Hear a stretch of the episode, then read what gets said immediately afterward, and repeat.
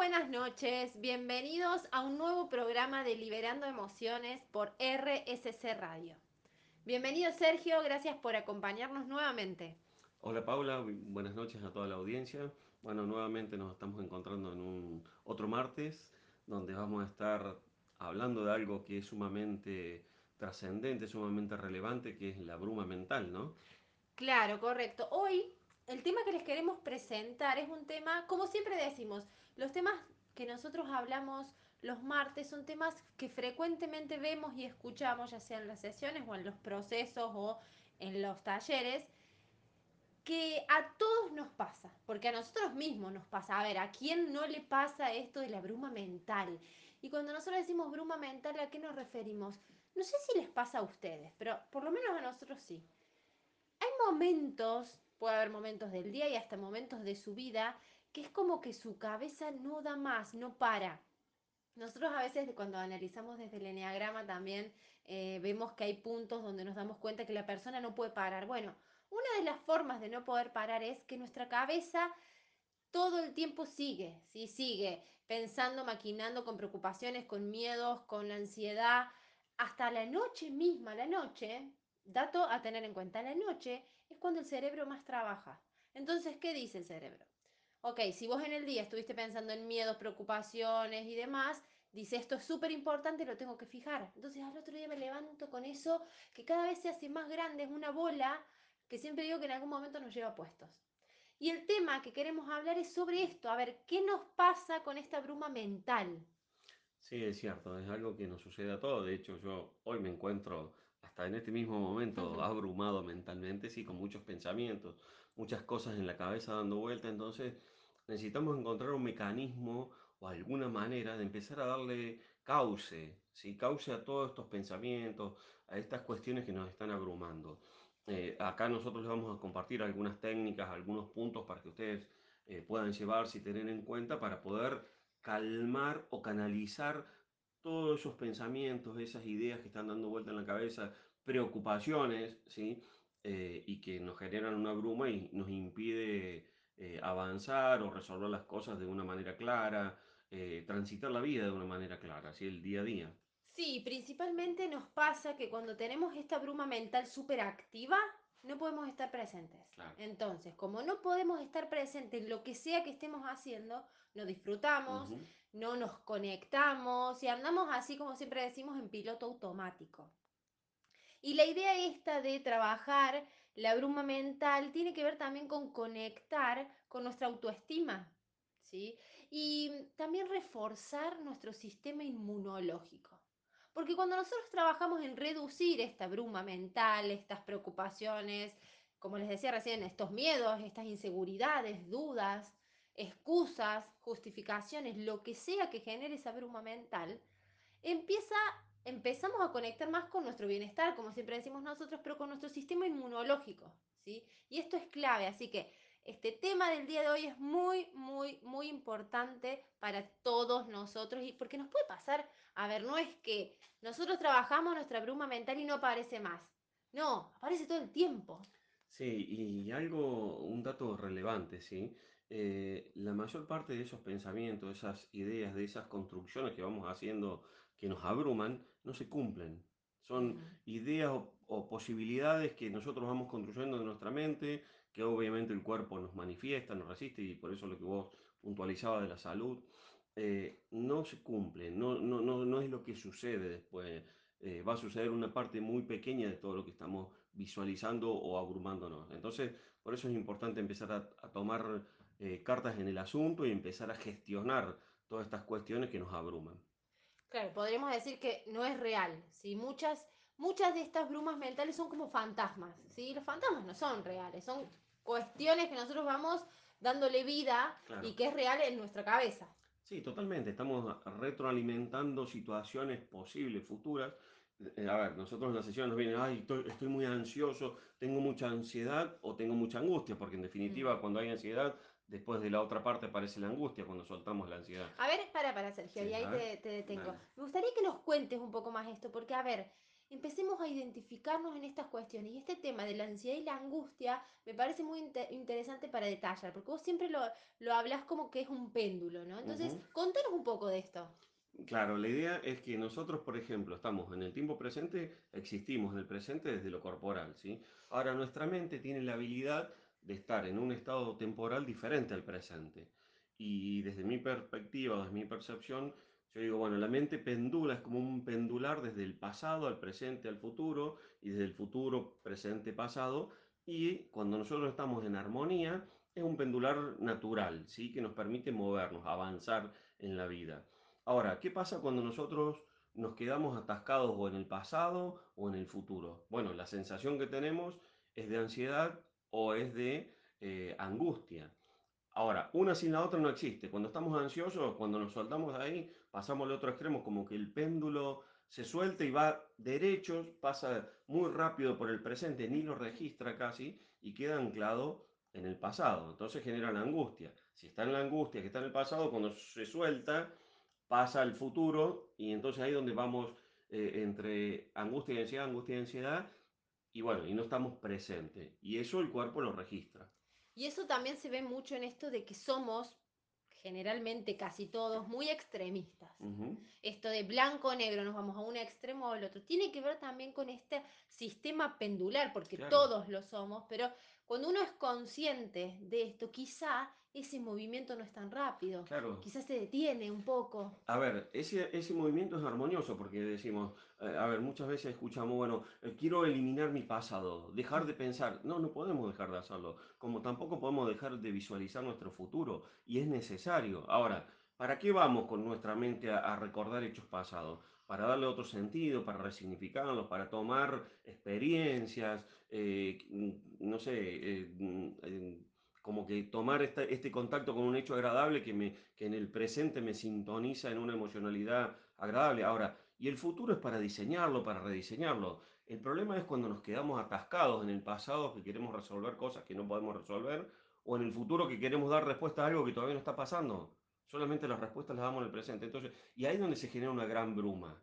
¿sí? Ahí es donde quedamos abrumados, atormentados y eh, obviamente nos sentimos eh, angustiados, eh, ansiosos, eh, enojados, después frustrados, bueno, y toda una serie de, de emociones que empiezan a surgir.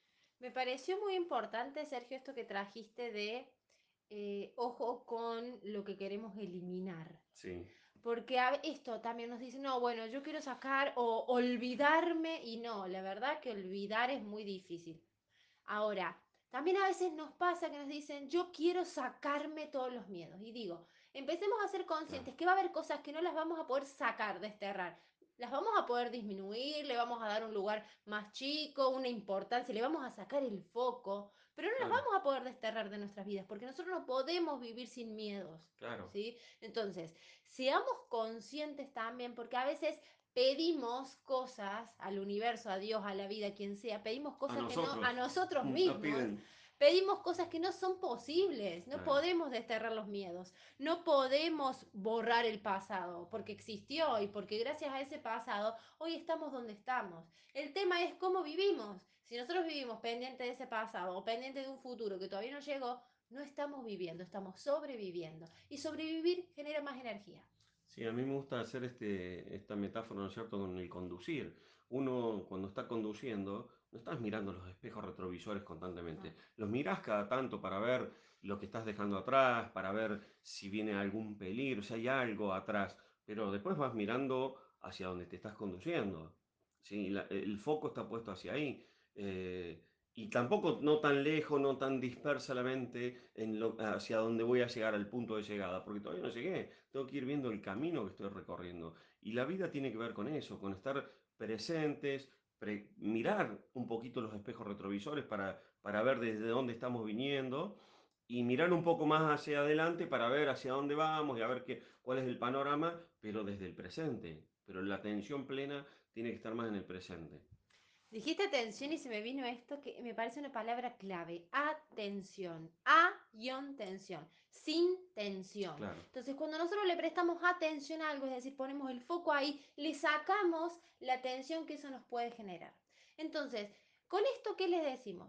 los invitamos a que empiecen a revisar su bruma mental. Si es que en este momento está, si no está, en qué nivel está, qué cosas le trae esa bruma mental. Préstenle atención para poder empezar a sacarle esa atención que nos genera.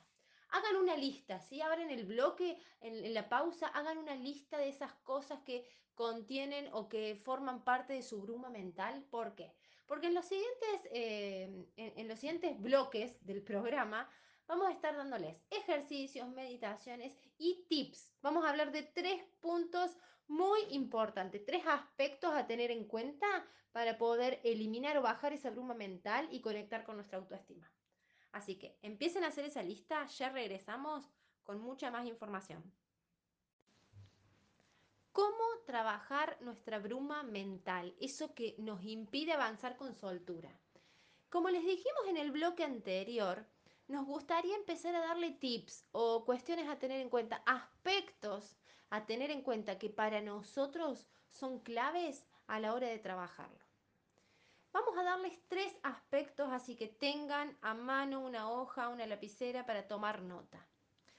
El primer aspecto que es sumamente importante a la hora de trabajar nuestra bruma mental o de ver qué es lo que genera esa bruma mental es recuperar el poder de la conversación. Ahora, ¿qué implica esto? ¿Sí? ¿Para qué? ¿Para qué esto de recuperar el poder de la conversación?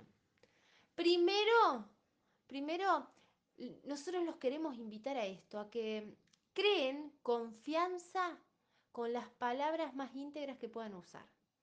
¿Y por qué decimos esto? Porque generalmente las palabras están alineadas a los pensamientos y a las emociones. Entonces, si yo no soy consciente de las palabras que utilizo, tampoco voy a ser consciente de lo que voy a sentir y de lo que voy a hacer.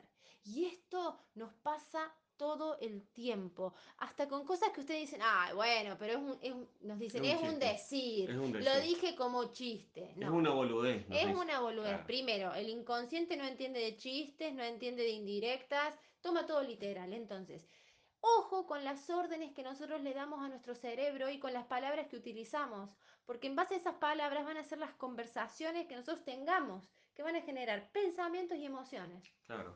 Y, acá me parece que el punto fundamental, Paula, es la conversación que tenemos con nosotros mismos, ¿sí? Empezar a ser conscientes de, esta manera en que nos tratamos, que nos hablamos, si nos estamos escuchando o no. Y, y, vos hablabas muy bien el tema de, la, de puntualizar eh, y, y, tener palabras que nos generen confianza, que nos generen apertura, eh, y nosotros muchas veces marcamos en los talleres, en las sesiones principalmente, el tema del tratar o el intentar. ¿sí? Esta palabra mentirosa para nosotros de que nos, autos, nos autoengañan. ¿sí? Decimos, bueno, voy a tratar de hacerlo. Y no hay un tratar, no existe, porque si nosotros sabemos hacer un juego, un Hagámoslo, hagámoslo ahora en vivo. A ver, fíjense que tienen. A ver, vamos a hacer que, se, que intenten tocarse la punta de la nariz con el dedo pulgar de la mano derecha. A inténtenlo, yo lo voy a intentar. A ver, repetime. Intenta tocarte la punta de la nariz con el dedo pulgar de la mano derecha. A ver. ¿Sí? Pero ahí te lo estás tocando. Ahí te lo estás tocando. No, intenta tocártelo. Bueno, ahí no te lo estás tocando. ¿Sí? a ver, no hay un.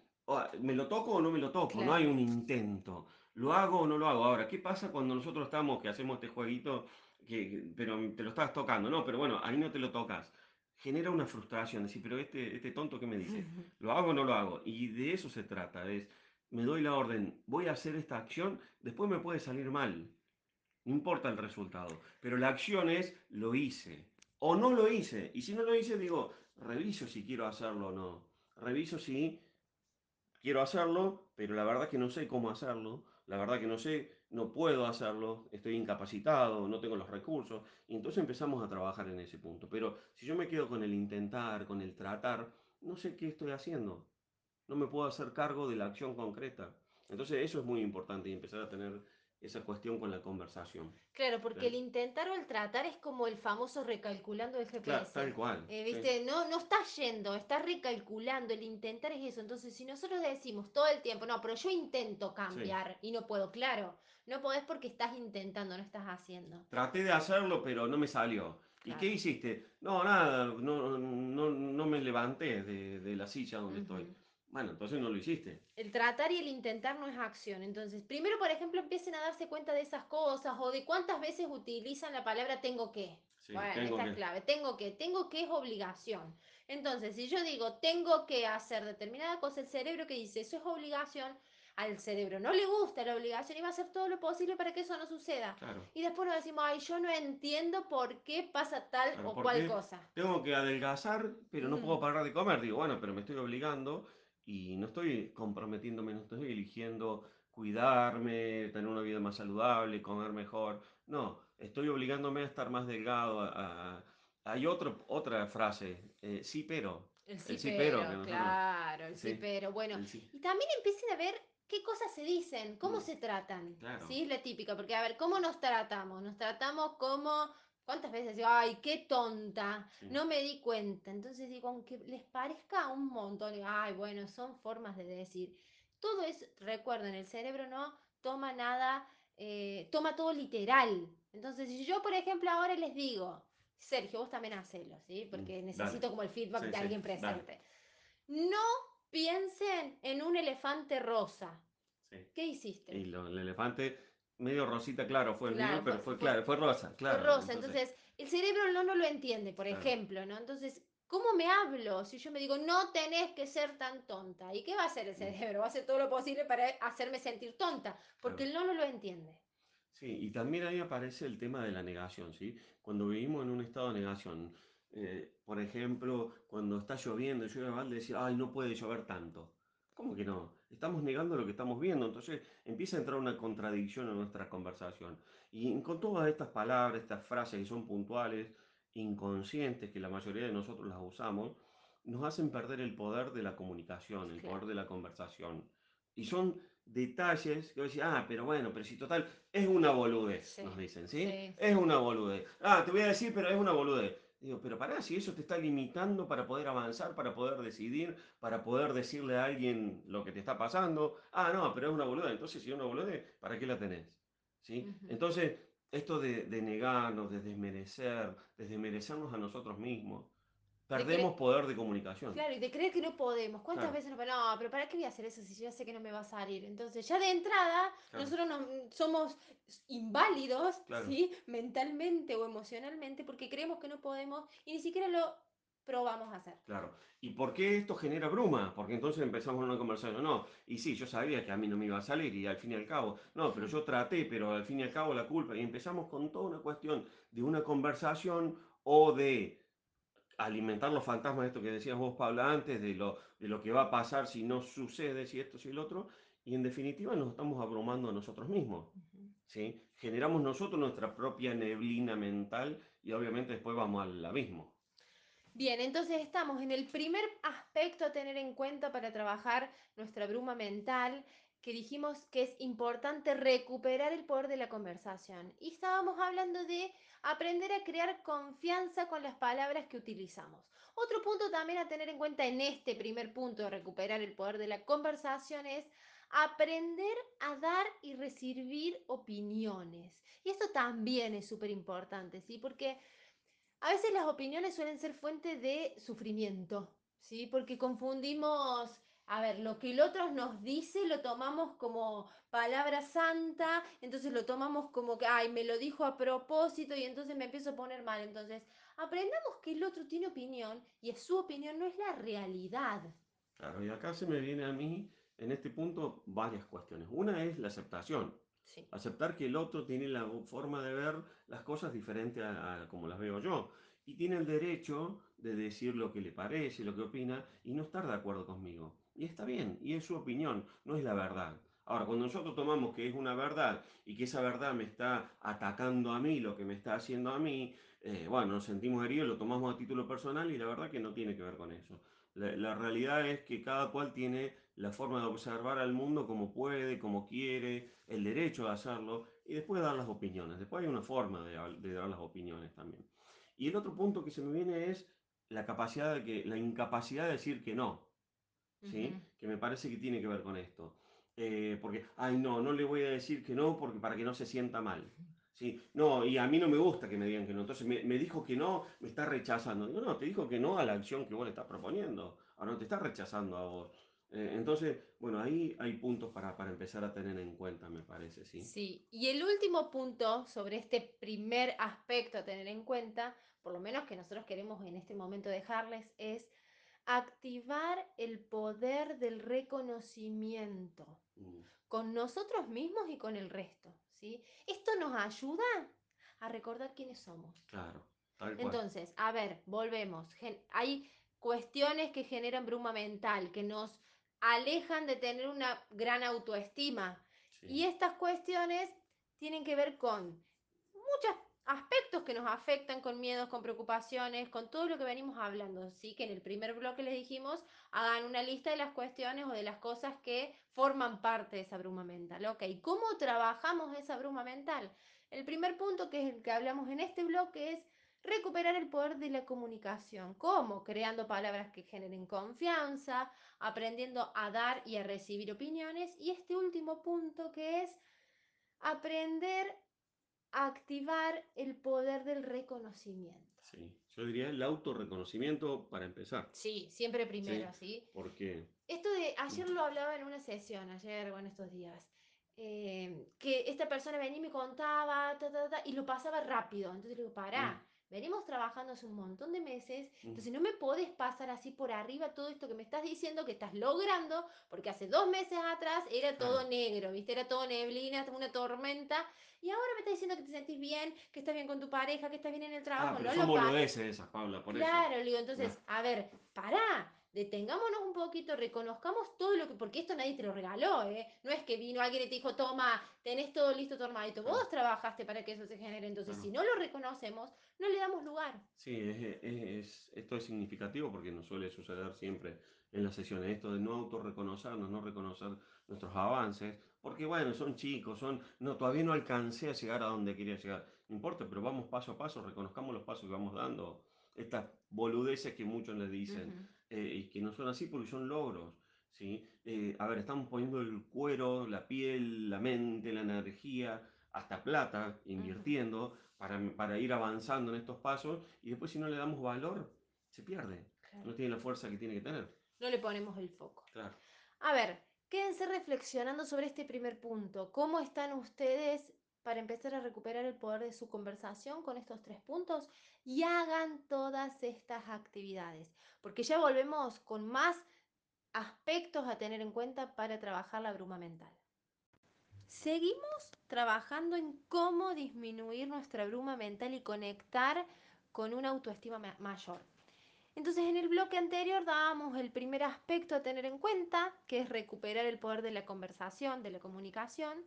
Y el segundo aspecto que nos parece clave y que en este bloque queremos desarrollar tiene que ver con generar espacios para legitimar las emociones.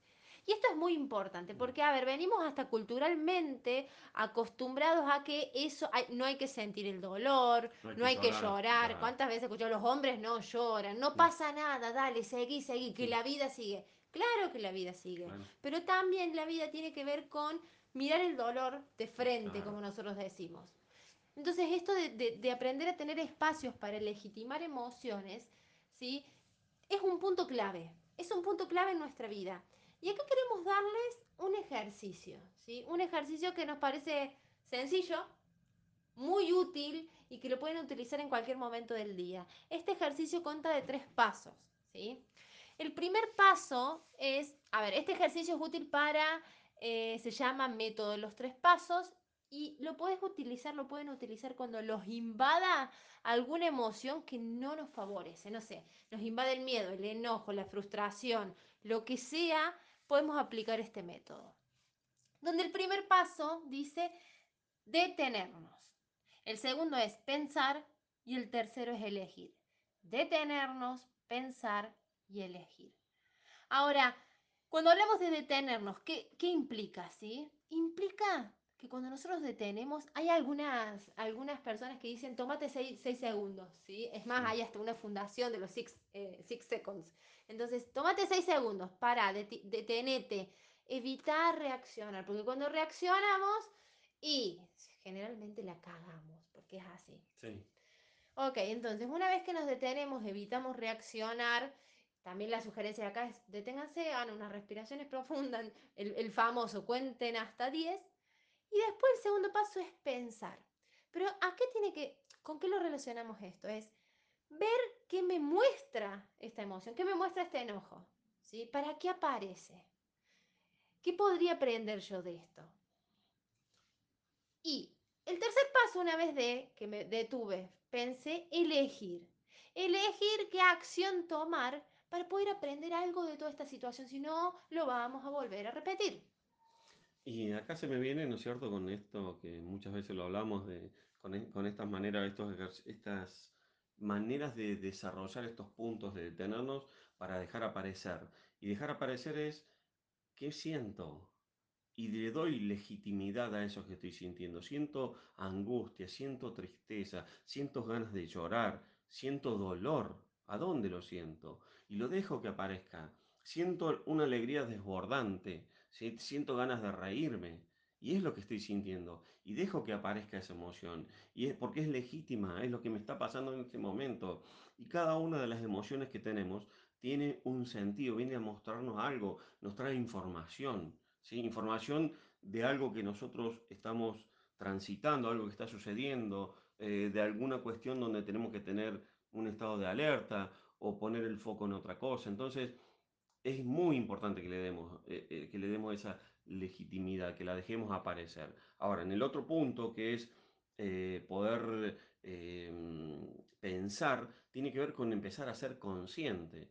Y a ser consciente es, ¿qué hago yo ante estas emociones? ¿Cómo reacciono? ¿Cómo acciono? ¿Cuál es mi acción? ¿De qué manera? ¿Reacciono o Claro, o acciono? acciono, claro, por eso. Digo, ¿reacciono o acciono? ¿Y cuál es la acción que hago? Ay, no, no tengo que pensarla, elimino, la busco, la busco taparla, busco negarla. ¿Qué, qué hago? Eh, eh, ¿cuál es? O eh, que habitualmente son reacciones que vamos teniendo, ¿sí? Eh, y después, a partir de esa reacción o de esa acción, que es el pensar, el poder ver, el, el ser consciente de esas acciones, paso al otro paso que es eh, elegir. Pero para elegir, primero tengo que estar en un estado de reflexión. Cuando yo empiezo a reflexionar, digo, me empiezo a cuestionar por qué reacciono de esta manera o por qué acciono de esta forma, desde dónde. Y ahí empiezo a ver otras posibilidades y puedo elegir otra cosa. Puedo elegir hacerlo de otra manera. Puedo elegir, si tengo ganas de llorar y me reprimo porque no, no está bien llorar, que tiene que ver con una creencia que yo traigo de que está mal porque los hombres no lloran, porque no se puede llorar en público, porque te ven débil. Digo, bueno, pará, si me, tengo la congoja, digo, la dejo que salga. Y elijo dejar salir esas lágrimas, ese llanto, esa congoja. Y obviamente me voy a liberar voy a estar mucho más liviano. Y obviamente no voy a estar abrumado, porque recuerden que estamos hablando de la bruma mental. Y estos son pasos que cuando nosotros reprimimos nuestras emociones, no le damos el espacio, no las validamos, obviamente todo eso termina abrumándonos. Sí, este punto, como les dijimos, para nosotros es clave. Y hoy en día está como de moda, ¿sí? Esto Sí, de eh, gestionemos las emociones, aprendemos a aprendamos a mirarlas. Ahora, el tema es que no sabemos qué hacer, claro, ¿sí? Y nos pasa esto, que vienen personas y nos dicen, eh, me siento mal y no quiero estar ahí. ¿Por qué? Porque no sabemos gestionar el dolor claro. que vemos el dolor y huimos, queremos irnos, no verlo, entonces el dolor es como, viste, y nos persigue, porque a todo lo que huimos quedamos atados emocionalmente. Claro, vos fíjate que vos decís, vemos el dolor y huimos, y en el otro extremo están los que se quedan acampando en el dolor Sí, y generan el sufrimiento. sí, Vos siempre solés decir, el dolor es natural, el claro, sufrimiento es opcional, lo elegimos nosotros, y es un estado mental, un estado de las propias elecciones, ¿sí? Para Eh, mí el sufrimiento es el IVA que le claro, agregamos al dolor, porque el, sí, do- el dolor es biológico, me duele, sí, me duele haber perdido un familiar, me duele haber perdido un trabajo, me duele haberme, no sé, lastimado, es biológico. Ahora, el sufrimiento es algo que no, es humano, lo elegimos. Y el sufrimiento genera drama. claro. El drama es quedarme enroscado en la situación y el drama que genera bruma mental. Como, como suele decir Roberto Pérez, que dice, sufro y miento. Entonces estamos, ah, no, no pasa nada, no pasa nada. Estoy mintiendo y por dentro estoy sufriendo, porque el dolor lo tengo, pero lo esquivamos, lo, buscamos taparlo, evitar. No, porque si me ven así, que estoy dolido, que estoy lastimado, se van a aprovechar de mí o me van a ver débil. A ver. lo mismo te ven que está con cara de orto, que está, no sé, triste, lo ven, que, lo, que uno no lo manifieste porque se cree que lo está ocultando, digo, todo el mundo lo percibe. Eh, entonces empezamos a ser realistas en esto, empecemos a sincerarnos nosotros mismos con lo que nos está pasando. Y a todos nos pasa. Todos tenemos dolores, sufrimiento, porque elegimos no hacernos cargo de ese dolor. Eh, todos tenemos alegrías, todos tenemos tristeza, todos tenemos emociones. Somos seres emocionales. Así que... Sí, y bueno, esto que traemos del dolor porque nos parece que es una de las emociones a las cuales más miedo le tenemos. Otra emoción que por, ahí me parece clave y que suele estar mucho es el enojo. Ah, sí. ¿sí? Porque, a ver, el enojo es una de las emociones más dañinas que hay, porque es una de las emociones que más enfermedades genera, que más problemas causa, por así decirlo. Cuando no lo sabemos gestionar y no lo podemos expresar o sacar de manera favorable. Claro. A ver, y el enojo, ojo, porque también tiene mala prensa, pobre enojo, ¿sí? Porque vos decís, él es una de las peores. No, pobrecito. El enojo es una emoción que viene a traernos, a ponernos, a cargarnos de una energía extra para afrontar una situación que consideramos que es injusta. Ante una situación de injusticia para con nosotros o para con alguien, necesitamos cargarnos de energía, eh, que eso, nuestra sangre se va a las extremidades, nuestra se llena de otras sustancias, de adrenalina, de, de oxitoxinas, de otras sustancias. Este, ¿Para qué? Para que tengamos mayor energía, nos sonrojamos, eh, bueno, y empezamos a prepararnos ¿Para qué? Para defender esta situación de injusticia. Ahora, el tema es, ¿realmente una situación de injusticia o es una interpretación mía?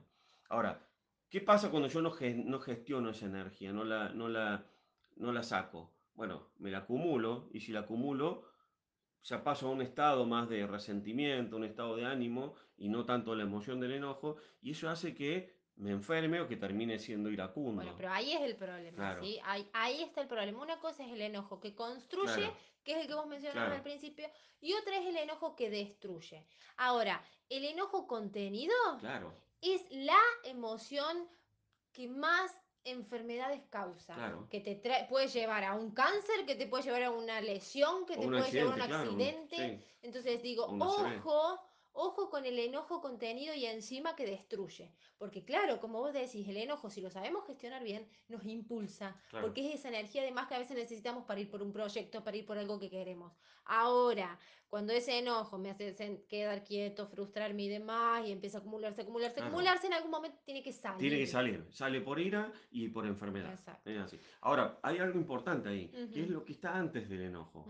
Y lo que está antes del enojo es algo que me está molestando. Y cuando yo no me hago cargo de eso que me está molestando, termino enojándome. Cuando no me hago cargo del enojo, obviamente termino acumulando, acumulando, acumulando hasta que exploto o implosiono, o las dos cosas. Pero es importante esto, porque si nosotros empezamos a ver lo que nos está molestando y podemos tener la capacidad de darle validez a esa molestia y poder decirlo, poder transmitirlo, poder comunicarlo, o de última, reflexionar y elegir que son los pasos que estamos hablando de los pasos anteriores, elegir que eliminarlo, porque decir, bueno, me molestó, pero la verdad que no era para tanto, o en otro momento, bueno, entonces no termino enojándome.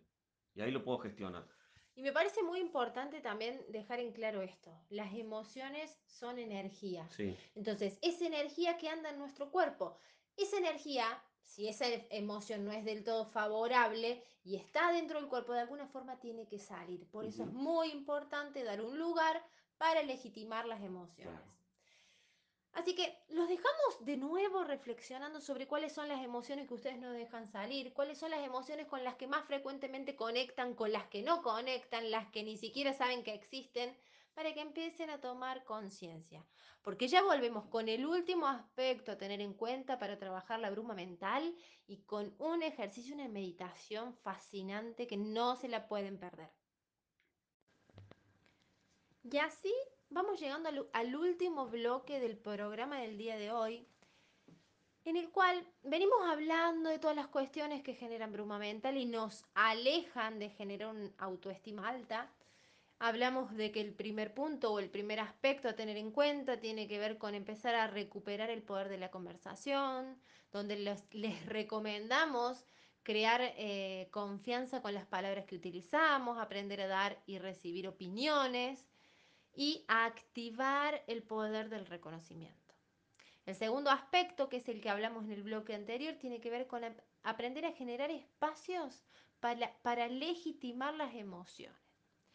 Y este último aspecto tiene que ver con aprender a resignificar el conectarnos. Sobre todo en estos momentos que estamos viviendo. ¿sí? El conectarnos con quién? Con nosotros primero, ante todo, y aprender a reconectarnos y conectarnos con el otro, resignificar el valor del conectarme, ¿sí? El conectarme, porque muchas veces me dicen, no, lo que pasa es que yo hace años que no hablo con tal persona y digo, quizá no tiene que ver con cuánto tiempo hace que hablo o cuántas horas hablo o qué relación tan cercana tengo. Tiene que ver con la cercanía en el vínculo, con el aprender a conectarnos desde otro lugar.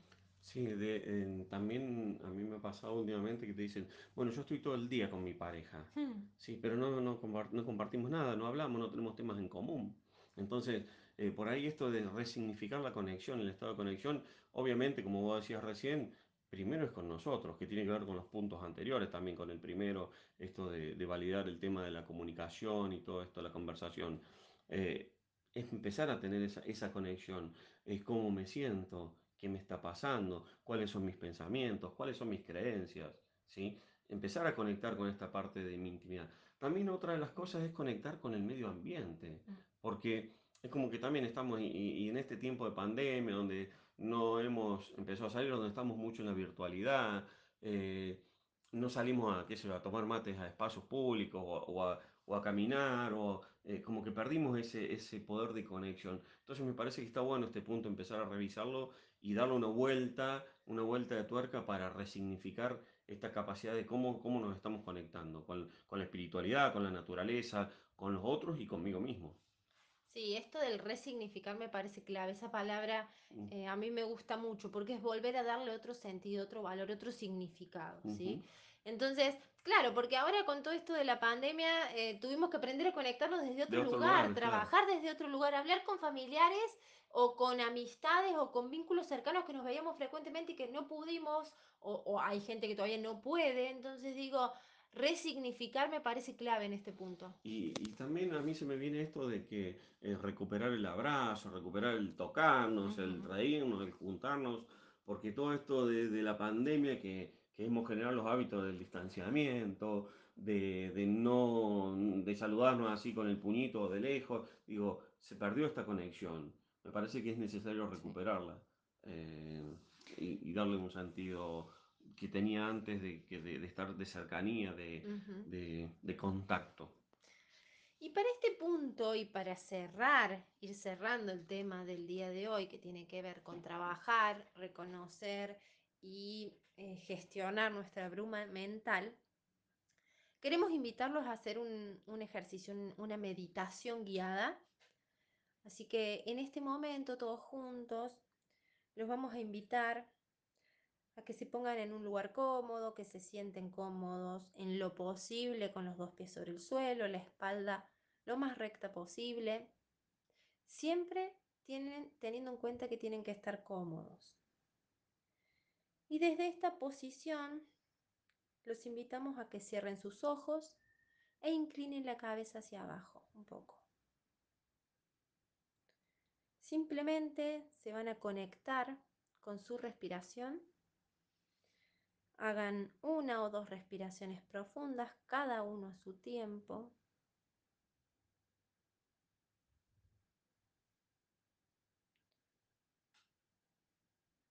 Y desde esta conexión vamos a recorrer nuestro cuerpo en siete puntos, simplemente sintiendo lo que sentimos en este momento.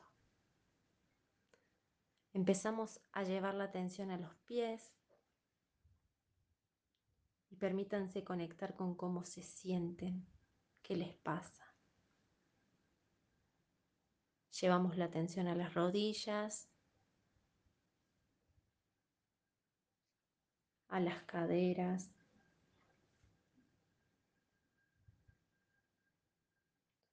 a la espalda, a los hombros, la cabeza y los ojos.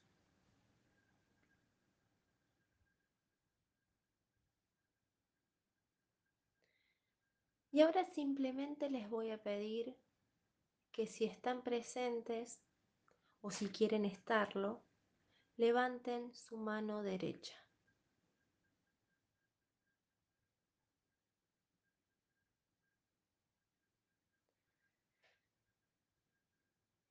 Y ahora lleven su mano izquierda a la parte del cuerpo que sientan que más les llama la atención, ya sea porque les duele, porque les molesta, porque sienten incomodidad. A esa parte del cuerpo que más les llamó la atención. Lleven su mano a esa parte. Y permítanse conectar con todo eso que sienten en este momento. Si sienten peso, angustia, malestar, incomodidad, enojo, preocupación, todo lo que sientan en este momento.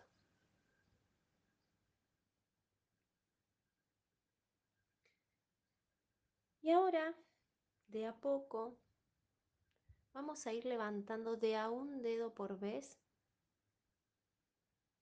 de esa parte del cuerpo. Empezamos a levantar el primer dedo de la mano y empezamos a sentir como todo eso que sentimos comienza a salir del cuerpo. Levantamos el segundo dedo y sentimos como todo eso empieza a desaparecer, la angustia se va, el enojo se va. Levantamos el tercer dedo, el cuarto, y va desapareciendo todo eso que sentíamos. Y el quinto. Y ahora siento que todo eso está en mi mano.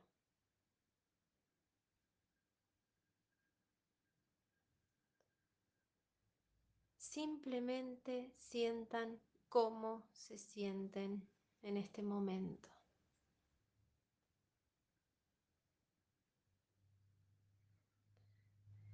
Y ahora los invito a que lleven su mano izquierda al corazón y que permitan conectarse con los latidos de su corazón. Búsquenlos, conéctense, siéntanlos. Porque ese ser que late, ese ser que respira, sos vos. Y permitite conectar con esa calma, con esa sensación de calma. Porque eso sos vos.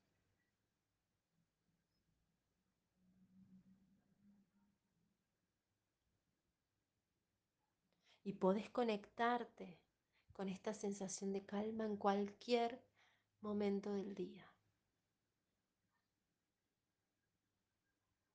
Simplemente sentí como te sentís en este momento. No hay otra cosa.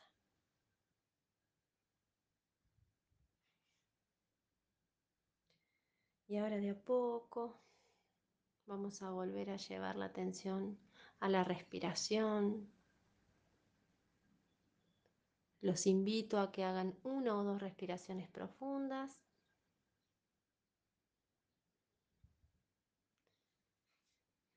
Y a medida que lo sientan, van volviendo y abriendo sus ojos.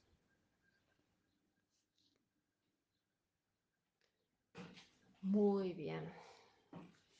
La idea con este ejercicio, creo que quedamos los dos acá como, como súper relajados, en calma. Y en este ejercicio pusimos en práctica todos estos puntos que venimos hablando, donde nos ayudan a dispersar, sacar, correr esa bruma mental que a veces nos abruma. ¿sí? Y la idea es que puedan hacer este ejercicio, que puedan conectarse como sea, ¿sí? conectarse aunque sea hasta con la respiración, eso ya ayuda.